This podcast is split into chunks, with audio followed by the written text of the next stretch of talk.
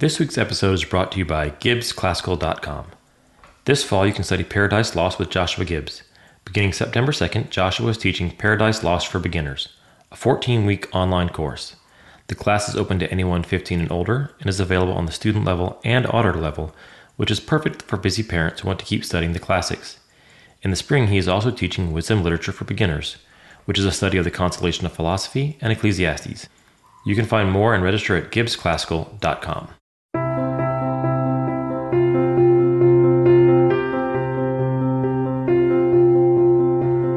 Welcome to this week's episode of Quiddity on the Circe Podcast Network, where we engage in the classical spirit of inquiry.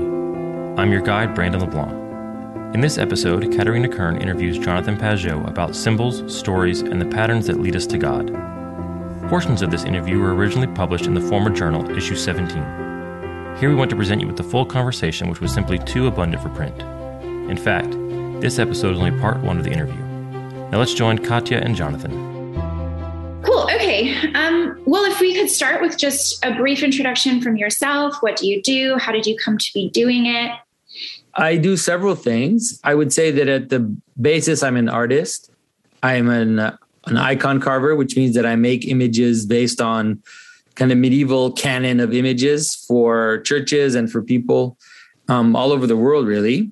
And uh, that has brought me to study meaning in general and uh, symbolism in general. And so I also have a YouTube channel and a um, a blog and different venues where I talk about symbolism and and how these old symbolic structures that our ancestors have had how they can help us today how can they how they can inform our world even even now. Excellent. So um why why symbolism? What do you think is the importance of symbolism? Why is this your shtick well, you could say that one of the things that happened in the past few hundred years, let's say since the Enlightenment or maybe since the Renaissance, is we really moved towards a materialist way of understanding the world. That is, we've gained a lot of power, material power, you could call it, through analysis and understanding science and understanding uh, quantifying things, calculating them, measuring them, predicting them. And so we've really increased our capacity there. It's quite impressive. But at the same time, what seems to have happened as a side effect of that is we've lost some sense of purpose and some sense of ultimate meaning, some sense of the reason why we are bound together as communities, as families, um, as cities, you know, all of these things seems to be fragmenting around us today. So we're noticing radical political polarization. We're noticing discourses compete with each other, narratives break down, people not know what is real, what is true anymore. And I believe that this is due to this problem of looking only at things that you can analyze and quantify rather than looking at their purpose, even in human terms, at the reason why we care for things. And so this symbolic way of seeing the world is a way to kind of recapture these meanings, to recapture the the mystery behind um, communion, behind families, behind you know why do we think that cities exist as one? Cities are obviously not one thing. There are millions and millions and millions of things, but somehow we're able to see them also as one. And the symbolic thinking can help us understand how that works in terms of understanding how facts can be strung together in patterns, which we call stories, in, in the sense of images, which take a bunch of stuff, bring them together in a frame, and help us see that they're one within that frame. All of this can help us move towards meaning again. So there's so many questions that I want to ask based on that. But uh, I'm going to pull back a little bit to some broad ideas that I know you talk about. Um, when you say truth or reality, what what do you mean? Not like what is true, but what is truth? Yeah. Well, there's something. So there's a, a way in which we've reduced truth truth to something like factuality, which is that if something exists and we can touch it, we can count it, we can predict it, then that's true. But there's some there's a deeper truth which is hiding behind that, which is something like why do we care about that in the first place? why do we care enough about something to name it, to give it an identity, and to engage with it? And so once we start thinking that way, we come closer to truth. We could call that value. Right? So truth is close. That type of truth is close to value. Uh, and you can understand it as something like an aim. We still use that word when we talk about a true arrow, right? An arrow that that that is aimed truthfully, that hits its mark, right? That's true in that sense. Um, and so this is this is the higher form of truth. And it's something people struggle to see today. But I think we've come to a point where it's really inevitable that we look at that again, hmm. which is, like I said, what is the value behind the reason why I care for this? And this will then lead us to something like virtues. Inevitably, even bottom up, you could say, will lead us to something like virtue, to something like love, even when we understand that, for example, the world exists in a certain manner through love. That is the capacity for us to engage with something, to bring it close to us, to, to bring people close to us without destroying them, without uh, annihilating their individuality, but rather bring them in this relationship of unity and multiplicity at the same time. Hmm. Okay, so that makes me think of a different question I wasn't planning on asking at all. But if if naming in Genesis it talks about naming as taking dominion, seems like that's a Christian motif, is that that's one way to take dominion. But you also talked about symbols as understanding, knowing, coming into contact with mystery. So what's the relationship there? If we're naming things, and you you mentioned that it's it's not um, oppressive, it's love is allowing these things to interact without one being demeaned um, but if we have to name mystery in order to come into contact with it, then how do we not take the mystery from it in the naming of it? Is that what symbols do? And how, how do symbols express things without taking dominion of them? So, in the very notion of dominion, we can understand the idea of hierarchy. And hierarchy is a is a very bad word in the modern uh, understanding.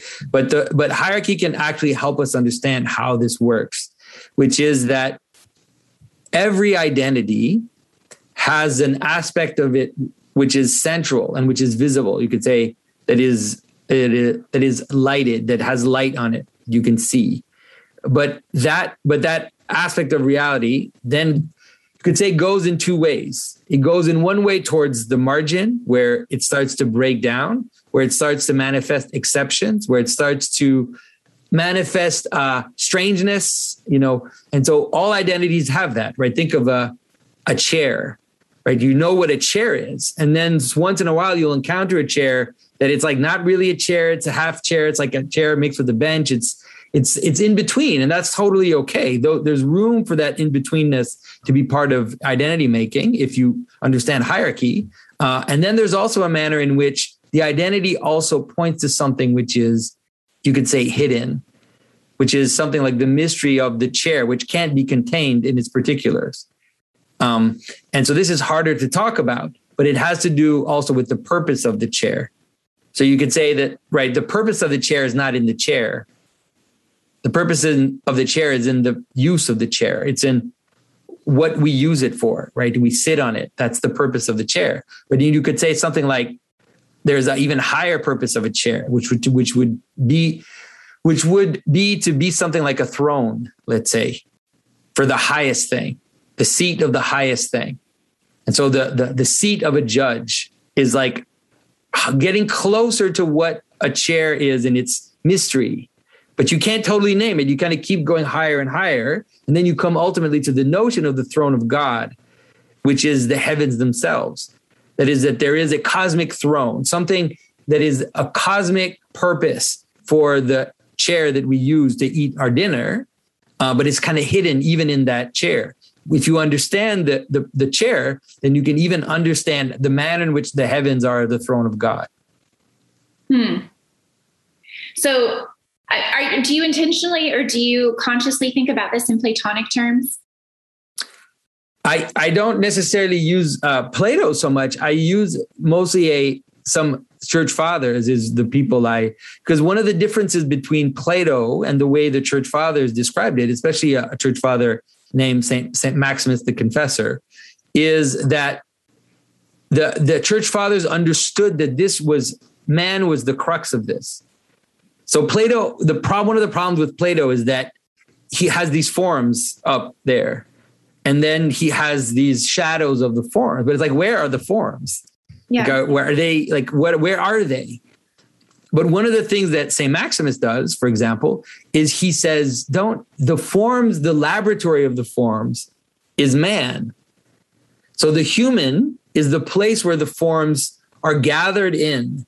And so the purposes of things come through the human purposes. And this is really important because it comes down to, to the manner in which we perceive things right now in terms of cognitive science, that we realize that we cannot abstract ourselves from these intelligent beings that we are when we look at the world. We look at the world through this lens of being human and having our own desires, our own goals, our own, our own. And this for the church fathers is not at all a problem. Because man is the image of God, then the human gathers these, the logoi, they would call them, the, the different purposes of things in himself, and then he offers them up so it's through man that they're offered up.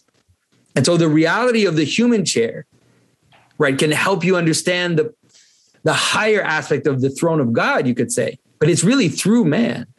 But it's through a form that we really are using and embodying and engaged with. So all the images we use for God are human images. That doesn't diminish God. It means that all of these images that we gather in, into ourselves are kind of projected up and that's actually totally fine because we are the image of God. And so it, it, it, it eliminates a lot of the problems of Platonism, which is that we don't have to think of a world of forms that is like separated from, from in, the intelligence in man. It's rather gathered into us. And so it's, it's actually a very good solution to the problem of complexity and emergence that many of the fields, whether it's philosophy or systems theory or even uh, physics are dealing with right now. Mm-hmm. So I've, I have two follow up questions from that, kind of in different directions. Um, I guess the first one is to me, this sounds like phenomenology. Do you think that this is a separate, that that's more reductionistic than what you're talking about? Yes, it is similar to phenomenology. I believe that I really do think that Heidegger opened a door that he didn't necessarily have all the um, intuition of what it was opening up again. But I do think that what one of the things that phenomenology does is help us at least re-enter into this um, into enter the space of being and understand the world as, for example, uh, Heidegger's notion of um, of Dasein is very useful for us today because this idea that we see that that which presents itself to us is that which we care about, right? Dasein is care. That is, it is the capacity for attention. Uh, the the the uh, cognitive science, uh, John Vervaeke calls it relevance realization, is the capacity to notice what is relevant. Mm-hmm. Now, the, the difference between phenomenology is that in in in the way in which we talk about it it's we're bringing it back into a, a, type of metaphysics which includes the idea that humans are in the image of the divine pattern. That is this is it's not just this arbitrary thing that we deal with but that it is actually the pattern of reality and that it gives us access. If we bring that phenomenology and we push we look up then all of a sudden we can understand mysteries about the way in which the world uh, lays itself out let's say. Uh, so it's not just about it's not just about analyzing phenomena through uh, the the lens of experience but it it has a transformative aspect which i don't think heidegger would have necessarily talked about. Yeah that makes sense. So you talk about man as the gatherer of the logoi and how he um, I don't know, it ascends through him to God, or I, am not sure how you worded or that. That is the offer, like the idea is to offer it as a body right? Okay. So it's an offering that we give, like we basically offer ourselves and all that we gather into ourselves to God, uh, so that they reach their full their full potential. And so then the dominion that we have over the world is not this cold kind of uh, the cold dominion that we see in modern science and modern uh, technology, but is rather should be a dominion which is which is also a caring dominion and which is also there to gather things and make them participate in them and make them beautiful so that they do become something like the body of God. That's beautiful. And for, for the ultimate purpose of, of that sacrifice or the offering. Um, the, see, this is the problem. You're saying too many interesting things. So my mind is going too many places. Um, so then, okay, if if someone looks out at the world, perceives what they choose to perceive or what care, what their priorities and their vision allows them to see, and then they turn and tell a story, is it then possible to have a false story? Is fiction possible, or what? What would you say to to the the notion of stories being true or false? What makes them true? What makes them false? So so the idea is it's it's again hierarchy is the best way to understand this. And so you could understand the human person has different faculties and those faculties are organized in a hierarchy. And so at the top you have something which is like a spiritual intuition spirit soul the people use all kinds of words. The idea of a, of a spiritual capacity to encounter higher things you could say uh, you know god or higher aspects of, of reality. And so that's the highest part. Then you have something like reason which is you know that thing the the debating that exists in you, the the, the weighing and the measuring of the the good and the bad, all of that happens at a lower level. Then lower still, you have something like your desires and your more irascible nature, your capacity to get angry, your capacity to be hungry for different things uh, in the world.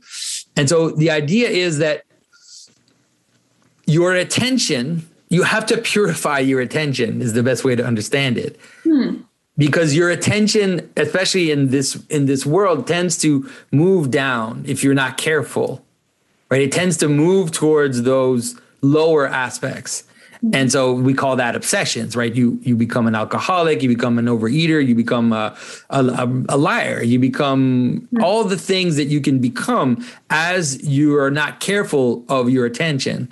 And so in that sense, you could say that there are false stories that we engage in all the time, right? We have idols, and these idols are usually these images of our lower aspects, but or of our reason too. You can make an idol out of your reason as well. And so those were the those would be the stories which would be more and more false as you come down, let's say. But that stuff down there, all the desires and everything, there's nothing wrong with them if they're properly organized. It's only when you attend to them completely that they become something like idols. Um, and so you can see, let's say, in terms of a story, you could usually most stories will end up being something like going down and up. Almost every story is about that. So losing control, losing some higher aspect, facing a problem, facing a question, facing a challenge, then having to fight it out and then regaining that higher place, solving the problem, solving the, and so it could be an inner problem or it could be an outer problem, but that usually ends up being the, the, the, the story of most things. Okay. So the hero's journey is essentially every story. Pretty much. I mean, I think the hero's journey makes it overly complex. You, you can just understand it as, right? I mean, situation, problem, resolution or non-resolution like it's a situation problem and then outcome is usually most of most stories. Like the big cosmic story is that right in the bible from genesis to the from the creation of of of the of the world and the fall to the new jerusalem it's like a it's an up and down. I mean the down and up actually.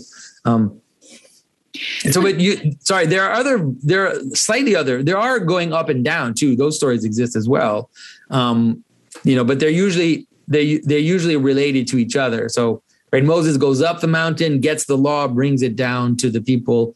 Um, that's also one of the possible stories, which is actually related to the other, because you're bringing something above down to the people so that they can also mm-hmm. come back up. Let's say from right. there worshiping the golden calf. You know if it if it just left at the bottom, I imagine that would be a tragedy yeah well usually so a tragedy would be something like like a, when things unwind you know mm. the the the image of um of pentheus in uh in the bacchae is like one of the best examples where you know his attention is is not on the right place. Like he he he ends up being a little too curious about the wild women in the in the in the in the wilderness. And so because his curiosity is too strong and he's too attentive to that, then he he's literally ripped apart, right? He's literally ripped apart by the women. And so that's that's the that's at the bottom, right? It's hell. Hell is being ripped apart is falling into all this chaos and because the problem with like the problem with these these passions that we have at the bottom that we become slaves to is that we're usually slave to several of them and they fight amongst each other and so you you you know you you everybody knows that you desire something and you hate it at the same time it's happening at the same time. And so it's like you're being ripped apart. That's the problem of the these lower these lower patterns you could call them. Huh. That's that's a really good way to put it. So you talk about these patterns. What symbols or archetypes or elements of patterns do you think are most important for our culture now to understand? If you this is gonna this is gonna surprise some people, but I think that right now the most important to understand is really the the the patterns of of monsters is the most hmm. important to understand because that's where we are. The the the monsters and the carnival is is the, the gargoyles basically. And so our world is pretty much obsessed with that symbolism and so you just look around you you'll see it it's everywhere. Like the symbol is the excess of the carnival and the hybridity monstrosity uh, exaggeration all of these are everywhere around us. Now if we're not able to understand them then we, we won't be able to see both their their danger and their opportunity.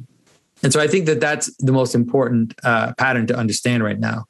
And you can, I can maybe explain it quickly if you want. It has to do with this, this idea, the the problem of identity and the problem of exceptions that I talked about, right? So you have chairs, and then you have, the, you'll say you have the throne of the judge or the throne of the of the God, and then you have lower chairs, and then you have, you know, and then you have monster chairs, Mm-hmm. And those exist. Like there are chairs that are broken, there are chairs that aren't fully chairs, there are chairs that are in between chair and something else. And so these exceptions, you could call them, are part of the system, but they they always appear at the margin of an identity. And so you can imagine a, a nation, let's say, I don't know, a, a tribe. So a tribe has their own cohesion, their own unity. And then, you know, once in a while, they will get people from other tribes. They'll marry outside or they'll do something strange. There'll be something weird that happens. Uh, and someone will come in from the outside that, that's not part of the system. And that'll happen once in a while. And that person will kind of be on the margin, be an exception. Mm-hmm. And, and, uh, and, and that's totally fine. But one of the problems we have right now is that we're obsessed with the exception. We want every, we, we, we're obsessed with exceptionality. And so all our social discourse is about glorifying the exception in every way. And because of that, what it does is it accelerates fragmentation because you can't have an identity full of exceptions. They'll they'll end up ripping each other apart. And so and so I think understanding that can help us find a more balanced relationship. But the exception is super important. Or the fringe is very important in the story. In the Bible, for example, it's pointed at quite often right? You always have to leave a fringe on any identity. You have to leave the corners of the field untilled hmm. so that the stranger can come and gather it. You have to leave a fringe on your vestment. You can't tie everything up. You have to leave a little bit of chaos on the edge. Um, because if you try to tie everything up, you actually it's that's part of dying. It's actually a it's a form of uh, of asphyxiation, you could say. So you can't have a closed system. You can't have completely closed identities in churches they would have the narthex which is this like board if you go into like an old church you'll have an entrance you'll have a door you'll have a little entrance and then you'll have another door and then you'll have the church. That that part is called the narthex and it's it's like a boundary. It's like a, a border between inside and outside. And you have to you always have to leave that in the world. Um, and so our tendency now is to fall into radical opposition where on the one hand you know you want to build a wall on the border and on the other hand, you want to to not make any distinction between inside and outside at all. Like those two types of behaviors are are completely destructive because you can't close off identities and you also can't be completely open to everything else because you'll stop existing. Hmm.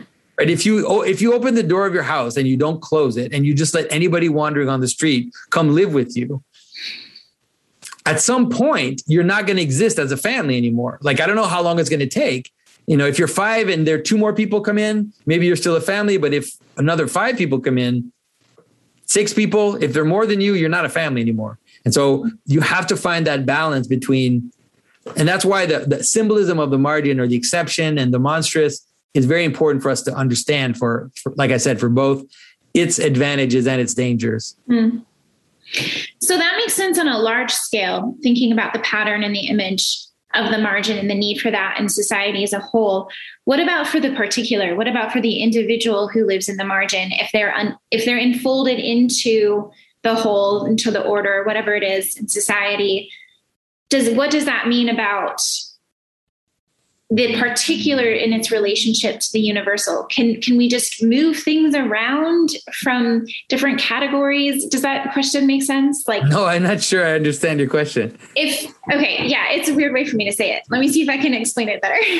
If if we have the universal concept of the margin it makes perfect sense that there would have to be margin in society. But if we look at the individuals within the margin and we treat them as humans and particulars, expressions of that universal idea, then can we still treat them as the margin or the idea, the universal idea that they once participated in as the margin? Do we enfold them into the whole and now they're no longer participating in the margin? Now they're participating in the order?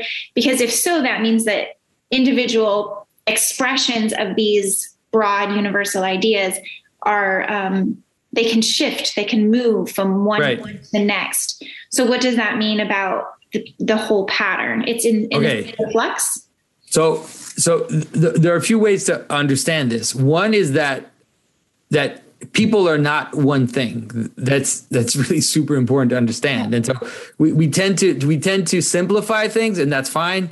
We have to be careful that let's say let's say a homeless person is not just a homeless person.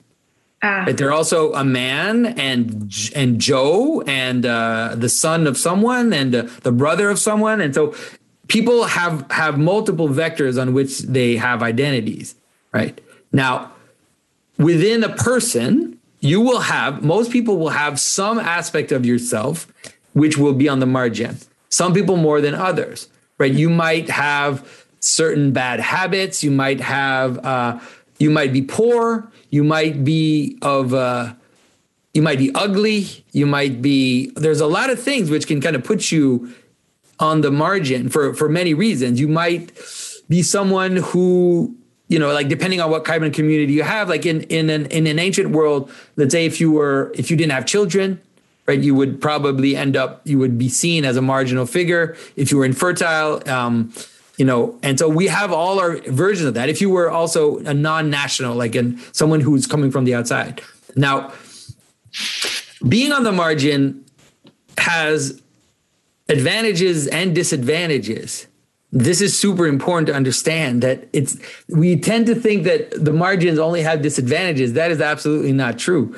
Mm. being on the margin has advantages if you can perceive it properly uh, and you can kind of see um, see it in its right angle. And so to the extent that as a person you are have some marginal aspect to you, then you have to you have to try to make the most of of that.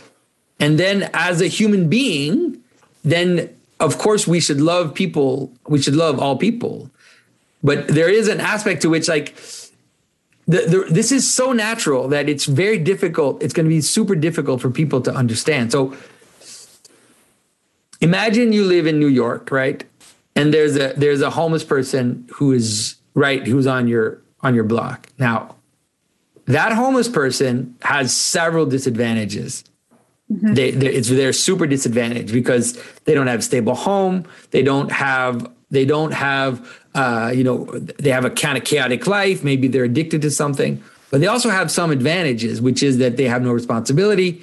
They have no attachments. Uh, they don't have to pay bills. They don't have to do all these things. And so we have to understand it because some people want to be homeless by the way that's actually possible we think that that doesn't exist that really does exist you know mm. some some some saints wanted to be homeless like let's be honest about that okay um so there's that now when you encounter someone who is marginal let's say like a homeless person mm-hmm. you will have to find a balanced manner with which to treat them and so the idea is so the idea is would be something like you give to the poor but you have to be careful because most, unless you are an actual saint, you will not invite the homeless person to come live with you, mm-hmm. which is possible to do. But most people will not do that, and that's that's also okay. Right, and so you you have to be able to find a balance between, let's say, acting in love towards the margin while letting it be the margin. So you don't want to force the homeless person to live in a house if they don't want to. That is that doesn't work. It'll never work. You know because I know a lot of cities have tried and it doesn't work. Mm-hmm. Especially for people who just don't want that. They really don't. And so this is the same thing. And so it's like there's like I said, you you just have to kind of find that. So, for example, like if you're a stranger in the land and you're not of that land, then you had, have massive disadvantages. You're not inside, you're outside, you're kind of outside of the system, but you're also free from the system. Mm-hmm. So you also don't have you don't have the cover of the system, but you also don't have the constraints of the system. So there are ways in being a marginal person to make the most of of your situation, you know. Mm. Yeah. So when you talk about um, people trying to reach out to the margin and make it a part of the center or everything. Really i think you said the problem today is that everything is now going out and toward towards the margin and just falling apart. Is this what you mean when you talk about the upside down world? In some of your videos you talk about that concept. So one of the so one of yeah one of the problems of the the modern world has been this idea of, of, of equality right? It's a very messy concept because it's the idea that everybody is equal. Now there are so many vectors in a human person that to say something like that is it, it, it comes so close to absurdity. I, I, can't imagine anything more absurd than that, right? Because what do you mean by equal? You mean equal in intelligence, equal in height, equal in attractiveness, equal in rich, rich, you know, like worldly possessions, equal in skill to to, to hammer a nail. Like, what is it like to run a marathon? Like, equal in what? What are we talking about here, right? Um, and so an income. Didn't you can you get that memo? Sorry. Yeah. So so so now what so because of our kind of weird obsession with uh equality the problem is that that that's not possible. That there's no way in which all humans can be equal on all vectors. Mm-hmm. but it's like a it's like a disease. It's like a it's like a weird parasitical thinking. But because humans are not equal and can't be equal in the desire to make things equal, they always have to overcompensate. Hmm. And so, so a good example is, of course, the trope of trying to, sh- to, to, to, to, to make us believe that women are, let's say, as physically strong as men. Like this has been going on now for decades. And so that's just not true. Like it's just not true. It's true in the exception. It's not true in the pattern. It's not true in the in the norm. But in order now, because it's untrue, in order to to to bring the point about, you actually have to overemphasize your point.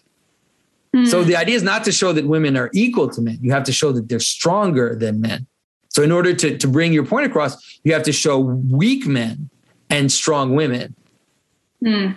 Right. And so and so you you could say the same thing. You could say, so it's like, let's say women are more maternal and more caring of children, right? And guys are more like rough and tumble, you know, like kind of play with the kids that way, you know, you know, kind of push them to the limit. And you're like, no, no, no, no, we always have to be equal. Women can do that too, right? And guys can be caring. And so then you, the only story you can tell is of a man who's at home and takes cares of the kid, the kids, and then it's the woman who's out and doing and, and about and doing all the things. So it's like you, all you've done is you're you have you because you want to make it equal, you're actually just turning the world upside down mm. and hmm. repeating the same pattern, but in a way that is so unnatural that it it causes it cause it brings people close to something like psychosis.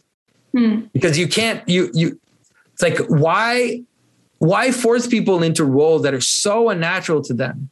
Natural, like you, you, they have to embody this upside, this contrary to themselves so strongly that they make themselves sick. And like if you just let let things be, there would always be women that would be masculine and there would mm-hmm. always be men that would be more feminine but you don't you just let it be you don't have to make it into a social let's say a social goal to invert that mm-hmm. Mm-hmm. Um, so thinking about this the masculine and the feminine um, would you say well i have two questions one is how do we know what the proper forms are right? You say you know it has to be natural. We're subverting these forms. We're forcing it upon ourselves and it's torture. I mean i added that word but we're we're we're creating just a very inorganic monstrous i guess um, experience as humans. Um, one how do we know what the proper patterns and forms are? And well i'll let you answer that first Um, I mean, they're a mix of you could say they're a mix of universal and and particular. That is that they're not.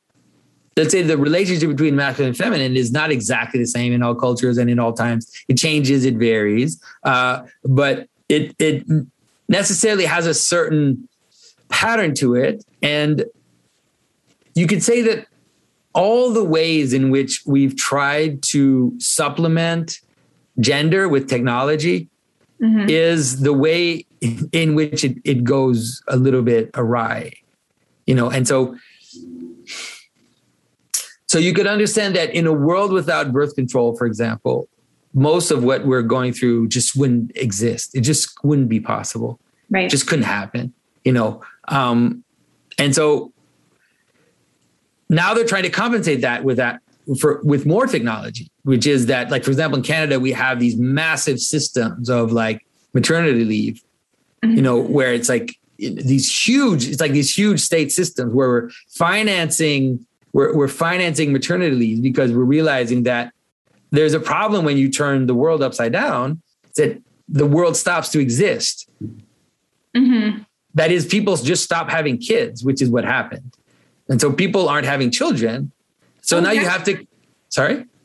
I didn't realize that's why they extended the maternity leave.